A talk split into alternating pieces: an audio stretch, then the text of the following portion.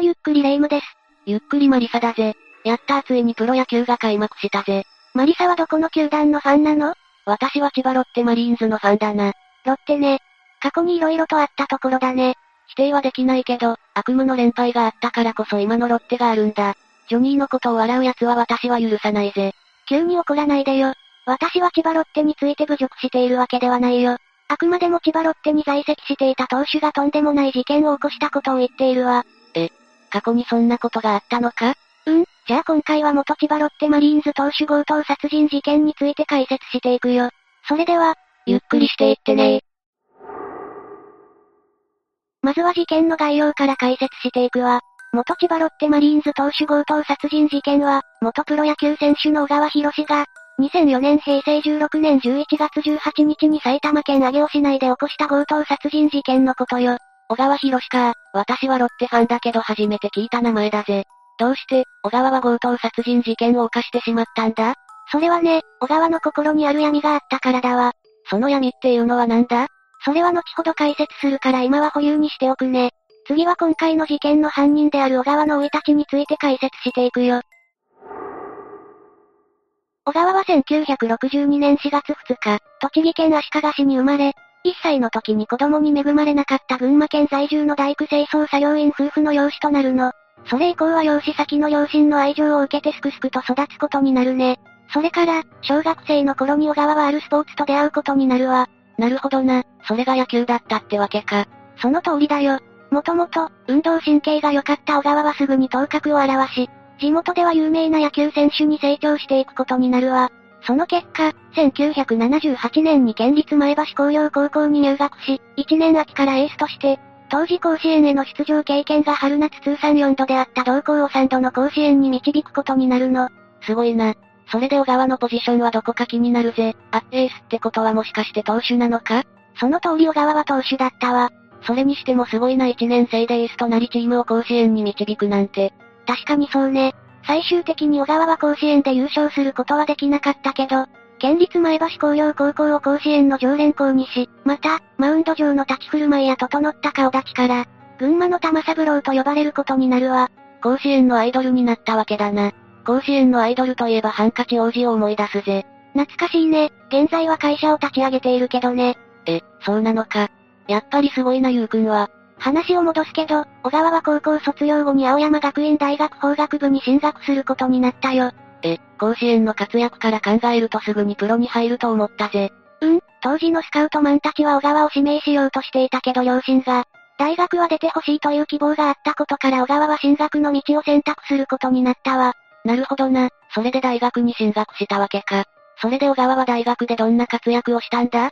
青山学院大学において小川はチームの主力選手として活躍し、リーグ戦におけるチームの歴代最高順位を残すことになったの。その結果、1984年のドラフト会議でロッテオリオンズと阪急ブレイブスから2位指名を受け、抽選の結果ロッテが交渉権を獲得し、プロの世界に足を踏み入れることになったわ。かなり順風満帆なスタートだな。それでプロでも小川は活躍することができたのか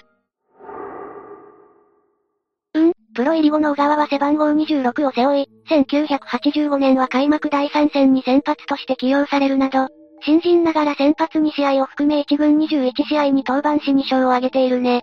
その後は先発として起用されることが多くなり、1985年10月5日の西武戦でプロ初勝利を挙げているわ。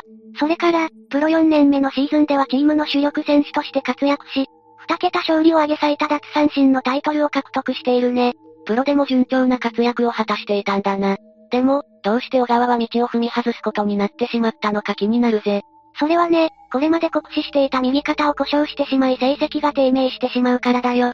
でも、それはあくまでもプロ野球選手として成績が落ちたわけだから、人の道を踏み外すことになるとは違うような気がするけどな。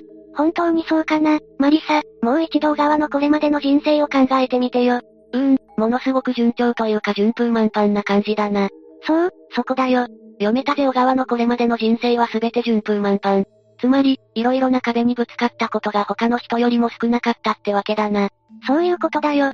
まあもちろん、小川が何の苦労もしていないとは言わないけど、野球選手としてこれからの時に怪我をしてしまったことは想像以上に彼の人生を狂わせることになるんだ。やっぱり、プロの世界は厳しいな。うん、それは間違いないね。また、前世紀から一気に加工したことによって小川には、ある感覚が狂った状態が続くことになるわ。その感覚って何なんだ？それはね、金銭感覚だよ。なるほどな、それはかなり厄介な感覚だな。話を進めていくけど小川は怪我から一時的復活を遂げたけど前世紀の活躍を果たすことはできず、最終的には1992年にプロの世界から去ることになるわ。本当に怪我に泣かされた選手だな。でも、もともとは優秀な野球選手だったわけだから、球団にコーチとして残ることはできたんだよな？うん、それはできたよ。小川はチームのトレーニングコーチとして所属し、若手から慕われる存在だったと言われているね。だけど相変わらず金銭感覚は狂ったままで、毎日高級クラブに通っては大金を使っていたそうだよ。やっぱり一度知った蜜の味は忘れられなかったってことだな。でも、コーチとして球団に所属していればお金には困らなかったんじゃないのか？いや、それがこの頃から友人や同僚にお金を借りていたと言われているね。え、そんな球団のコーチの給料は低かったのか？いや、一般的な人に比べると高いことは間違いないよ。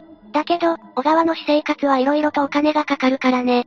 到底コーチの給料では生活することができなかったわ。なるほどな。でも同僚とかにお金を借りているのが、球団に発覚すると色々とまずいんじゃないのか？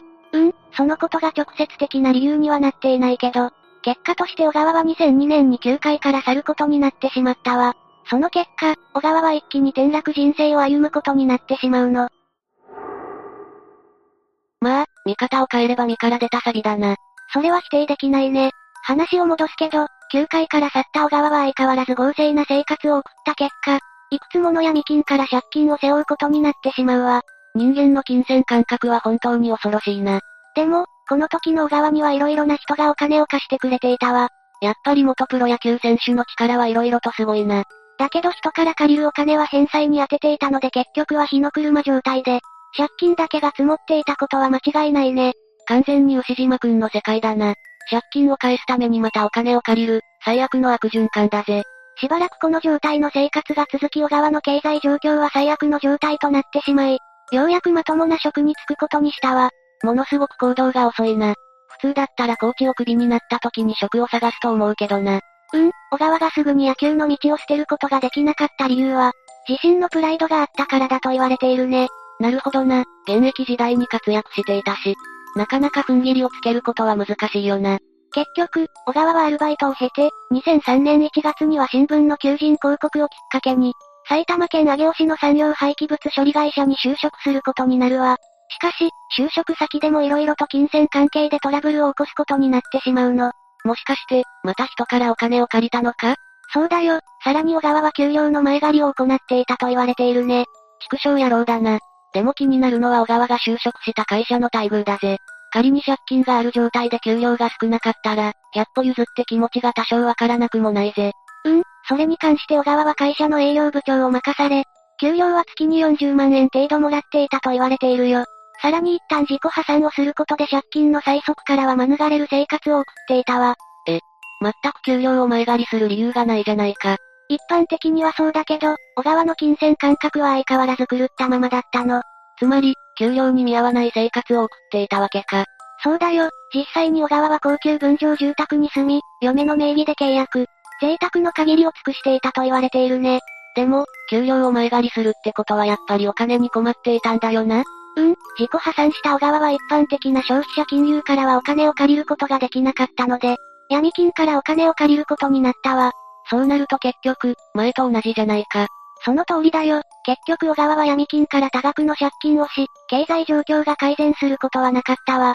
その結果、小川はある強行を行うことになってしまうの。とうとう事件を起こしてしまうんだな。事件が起きたのは2004年11月18日だったわ。この時、小川はあることに焦っていたの。一体何に焦っていたんだ？それは闇金への返済だよ。事件が起きた11月18日は闇金へ3万円を返済する予定だったけど、返済できない状態に陥ってしまうわ。どうして、返済できないんだ？いつものように闇金からお金を借りればいいと思うけどな。確かに小川は別の闇金業者から10万円を借りたけど、パチンコに全て使い果たしてしまったの。おいおいそれじゃあどうするんだよ。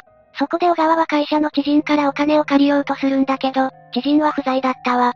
それから、いろいろな知人を頼るけど、結局お金を借りることはできなかったの。完全に積んだ状態だぜ。その状態で小川は最後の手段を取ることにしたわ。最後の手段って、まさか。いや、マリサが想像していることではないの。小川にとっての最後の手段は自身が勤めている会社の会長からお金を借りることだったわ。なるほどな、それが最後の手段だったわけか。最後の手段を使うために会長宅へ向かった小川だったけど、ある誤算が生じてしまうの。一体何が起きたんだ？普段はいるはずの会長が、その時たまたま不在だったわ。じゃあ最後の手段を使うことができないじゃないか。そうなんだけど小川にはもう一つ手段が残っていたの。もう一つの手段。よくわからないな。それはね、会長宅で働いている家政婦からお金を借りることだったわ。なるほどな。確かに会長は不在でも家政婦からお金を借りることはできるもんな。それで小川の目論見通りにことは進んだのか？いや、残念ながら応対した家政婦に小川はお金を貸してくれるように懇願したけどダメだったよ。実は家政婦に対して会長から小川に対して、絶対にお金を貸さないように言いつけられていたらしいわ。じゃあそもそもお金を借りることはできなかったわけか。その他にも、会長宅は数ヶ月前に空き巣の被害に遭っており、会長と家政婦は小川が犯人ではないかと目論んでいたので、お金を貸さなかったと言われているわね。確かにこれまでの小川の行動から考えると疑われても仕方がないな。結局すべてのことに積んでしまった小川の心の中にある感情が芽生えるわ。もしかして、そう、家政婦を殺害してお金を奪うことだよ。この感情が芽生えた小川は家政婦に暴行を働き気絶させると、会社のお金175万円を奪い取っているわ。さらに発覚を恐れた小川はまだ息のある家政婦を黒い乗用車に乗せ、車内で意識を取り戻した家政婦の顔面を何度も殴打した後に、事件現場から約3キロ離れた桶川市内の旧荒川に移動し、家政婦を川から投げ捨て水死させたの。小川がとうとう越えてはいけない一線を越えてしまったんだな。それで、小川は奪ったお金をどうしたんだ？175万円のうち13万円は闇金の返済に使い、残りは生活費として使ったと言われているね。でも、川に家政婦を捨てたりしたらすぐに事件が発覚するんじゃないのか？その通りだよ。事件から2日後の11月20日に荒川で釣りをしていた男性が、偶然、家政婦の水死体を発見し警察に通報したわ。警察が現場に駆けつけると水死体は顔面をひどく殴打された痕跡があったことから、殺人事件として捜査が開始されることになったよ。それから、どうやって警察は小川までたどり着くことになったのか気になるぜ。まず、警察は家政婦の人間関係を洗い出したところ、会長が警察から事情聴取されることになったわ。警察が事情聴取を行っている際に小川の存在が怪しいと睨み、事件の容疑者に断定することになるの。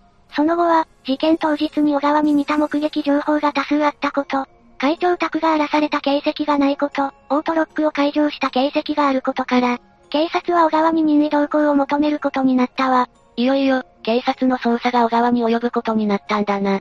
それから、小川はどうなったんだ？警察に任意同行を求められた小川は当初は犯行を否認していたけど、自家用車から被害者の結婚が発見されたことから関連して自身の犯行を認めたの。